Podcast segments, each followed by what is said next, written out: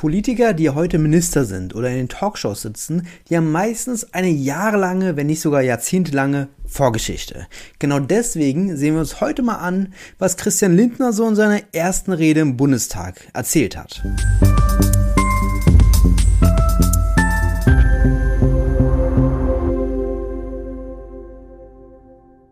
Und damit hallo und herzlich willkommen zu den Wirtschaftsfragen. Mein Name ist Lukas Scholle und heute sehen wir uns an, was unser heutiger Bundesfinanzminister Christian Lindner zum Jahreswirtschaftsbericht zwanzig zehn erzählt hat. Wir sehen also, es ist schon über zehn Jahre her, seine erste Rede im Bundestag.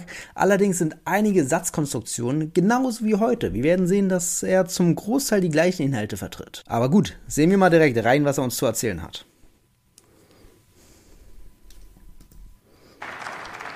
Der Kollege Christian Lindner erhält nun das Wort für die F D P-Fraktion.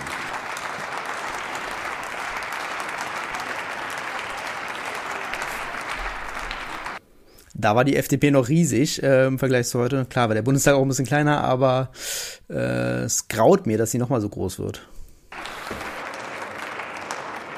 Herr Präsident, meine Damen und Herren, dieser Jahreswirtschaftsbericht ist keine Maßnahmensammlung allein.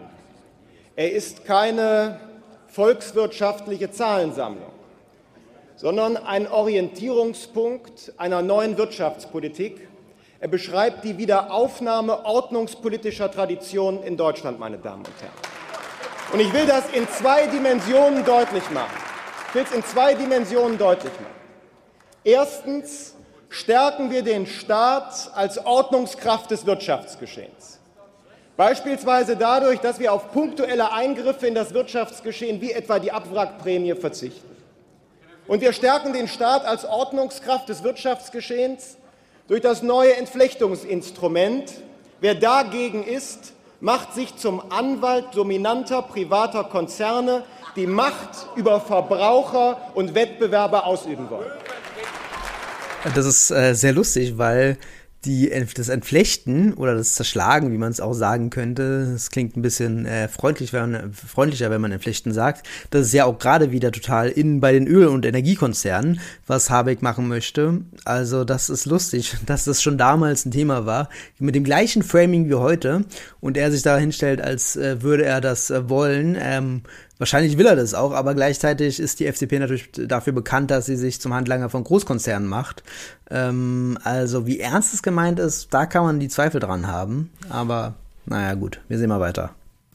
Und wir stärken den Staat als Ordnungskraft des Wirtschaftsgeschehens, indem wir wieder eine starke Finanzmarktaufsicht schaffen. Es war nicht die F D P in Deutschland, die die Bankenaufsicht zersplittert hat, sondern es waren Sozialdemokraten und Grüne unter dem Bundesfinanzminister Hans Eichel, die das waren. Es war nicht die F D P in Deutschland, die sich gegen eine internationale Finanzmarktregulierung gewandt hat, sondern es war der Sozialdemokrat Tony Blair, der Hand in Hand mit dem neokonservativen George Bush sich gegen die notwendige Regulierung gewandt hat. Und da werden wir einen neuen Ansatz als Koalition wagen. Also man muss schon zugeben, Christian Lindner ist schon ein guter Redner, dass er das hier jetzt hier frei macht und er wird auch die nächsten Minuten weiter frei so reden. Ähm, sehr gut rhetorisch auf jeden Fall. Inhaltlich äh, stimmt es natürlich auch, dass äh, Rot-Grün auf jeden Fall für viele Schandtaten äh, wirtschafts- und finanzpolitisch ähm, verantwortlich sind, leider. Aber gut. Und die zweite Dimension, die ich beschreiben will, die zweite Dimension, die ich beschreiben will, betrifft... Sie können sich ja melden, Herr Heil, aber rufen Sie nicht nur jetzt unqualifiziert dazwischen. Die zweite Dimension... Lustig, dass Herr Heil jetzt hier auch äh, genannt wird und da sehen wir ihn jetzt auch gerade, der jetzt äh, Bundesarbeitsminister ist und Lindner ist Finanzminister, dass die schon zweitausendzehn ähm, übereinander und miteinander im Bundestag debattiert haben und jetzt einfach ein Jahrzehnt später zusammen am Kabinettstisch sitzen. Das ist äh, lustig, finde ich. So, die ich beschreiben will... Das ist die neue Balance von Staat und privatem Sektor andererseits. Sie haben eben gesagt, Herr Heil, es ginge da um Steuergeschenke. Wir hätten Steuergeschenke im Sinn. Allein das Vokabular entlarvt Ihre Denke. Es ist nämlich nicht so, dass der Staat die Bürger finanziert, sondern die Bürger finanzieren bitteschön den Staat. Hm. Sie haben ja, also das könnte er heute noch genauso sagen als Bundesfinanzminister, hat sich nichts geändert. Wir wissen ja alle, äh, Steuergeld und Geld überhaupt wächst beim Bürger der eigentlich auch nur Steuerzahler ist. Und da bei der Lohnarbeitung entsteht das Geld. Das äh, ist natürlich klar. Haben sich mit der Kritik an unserem Wachstumsbeschleunigungsgesetz, das betrifft die, betrifft die Grünen und die Linke genauso, abgekoppelt von den Alltagssorgen der Menschen. Es ist doch so, dass die Beschäftigten in Deutschland in den letzten zehn Jahren reale Einkommensverluste haben hinnehmen müssen. Die Beschäftigten in Deutschland haben reale Einkommensverluste hinnehmen müssen durch die kalte Progression und durch die Inflation. Und was tun wir? vier Komma sechs Milliarden Euro Entlastung für Familien in Deutschland. Das stärkt die Binnennachfrage und ist im Übrigen ein Gebot der Gerechtigkeit. Könnte jetzt genau wieder so sagen, den Satz, äh, kalte Progression, hohe Inflation, Steuerentlastungen, also es würde genauso jetzt zutreffen, bloß dass er jetzt sagt, jetzt ist kein Geld mehr da, wir haben äh, zu viele Schulden gemacht und wir müssen jetzt, äh, können keine Neuverschuldung mehr machen zweitausendzweiundzwanzig und müssen zurück zur Schuldenbremse. Das würde er jetzt auf die aktuelle Situation anpassen, aber sonst passt eins zu eins. Bemerkenswert. Diese Entlastungspolitik hat aber nicht nur eine Gerechtigkeitsdimension, sondern darüber hinaus ist sie auch Ausdruck unseres ordnungspolitischen Verständnisses. Und da unterscheiden wir uns von Ihnen.